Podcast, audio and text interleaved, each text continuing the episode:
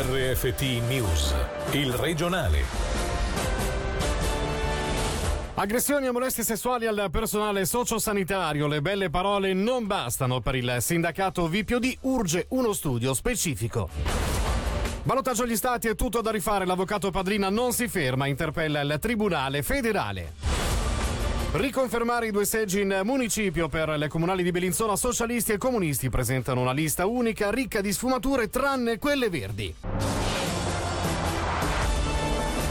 Buonasera a tutti dalla redazione. Molestie sessuali, aggressioni ai danni del personale attivo nel settore sociosanitario. Secondo il sindacato VPOD urge uno studio specifico per sviluppare misure concrete in collaborazione con il personale direttamente coinvolto. Sentiamo il servizio di Gaia Castelli. La bocciatura di una mozione in Parlamento che chiedeva di approfondire la problematica delle aggressioni sessuali e fisiche contro il personale sociosanitario non placa l'azione del sindacato VPOD, a cui le spiegazioni del Consiglio di Stato non vanno giù. Secondo l'esecutivo cantonale, i corsi formativi e il progetto nazionale di sensibilizzazione contro le molestie finanziati dalla Confederazione sono prioritari e sufficienti. Per il sindacato invece bisogna studiare più nel concreto le realtà del mondo sociosanitario e sviluppare delle misure specifiche in stretta collaborazione con le persone direttamente implicate. A parlare sono soprattutto i numeri usciti dallo studio dell'Università di Basilea nel 2013 che mostrano quanto il settore sia colpito, con più del 23% degli operatori soggetti ad aggressioni verbali, più del 10% ad aggressioni fisiche e più del 2,4% ad aggressioni di tipo sessuale, che in Ticino salgono fino al 5,6%. Sentiamo il gran consigliere socialista sindacalista BPOD, Raul Ghisletta.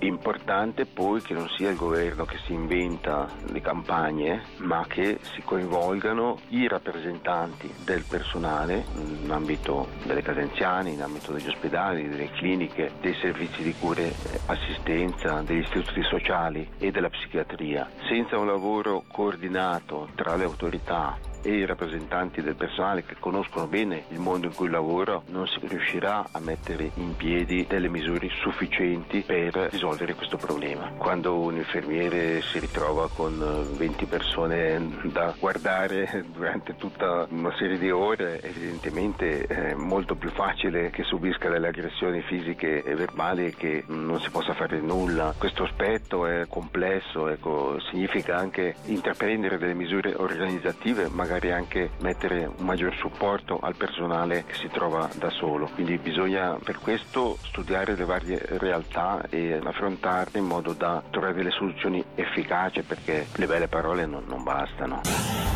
Il ricorso per il ballottaggio agli stati contestato arriva fino al Tribunale federale. L'avvocato Padlina infatti ha deciso di ricorrere questa mattina dopo quello inoltrato al Tribunale amministrativo. Sentiamo Alessio Fonflue. Dopo il tram anche i giudici federali dovranno esprimersi sulle contestazioni relative ai ritardi registrati nel voto dei ticinesi all'estero. Questa mattina l'avvocato Gianluca Padlina ha infatti inoltrato ricorso al Tribunale federale contestando i risultati del secondo turno dell'elezione per il Consiglio degli Stati del 17 novembre novembre. Come riferiscono i colleghi della regione, l'avvocato chiede il loro annullamento e di conseguenza la ripetizione della votazione per l'elezione che ha messo alla porta Filippo Lombardi dalla Camera Alta a favore di Marina Carobbio e Marco Chiesa. Intanto anche il Tribunale Cantonale Amministrativo è chinato sulla questione per la presunta irregolarità degli atti preparatori al ballottaggio. Secondo l'avvocato e consigliere comunale del PPD a Mendrisio, le buste col materiale di voto indirizzate ai ticinesi residenti all'estero sarebbero partite in ritardo dal Ticino.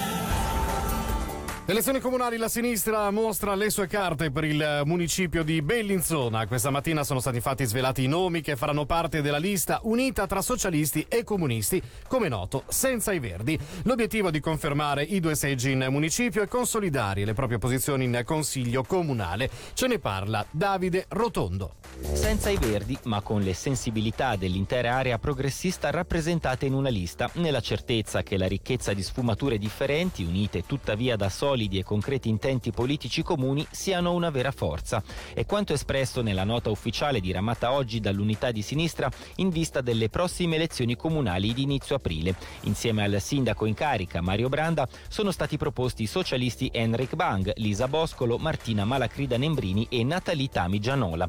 Mentre per il Partito Comunista ci saranno il segretario cantonale Massimiliano Ai e Alessandro Lucchini. Per l'Unione si tratta di nomi che sapranno portare esperienza, freschezza e proporre un approccio positivo per affrontare le sfide e le opportunità che attendono il futuro della città.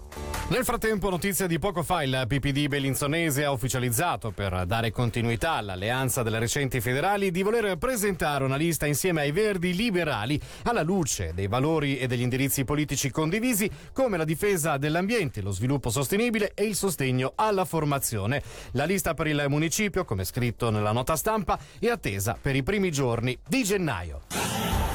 Sviluppare un centro d'eccellenza a beneficio di tutto il cantone. Con questo obiettivo che il governo ha chiesto al Parlamento di trasferire le attività di analisi dell'Istituto di Patologia sotto il cappello dell'ente ospedaliero cantonale.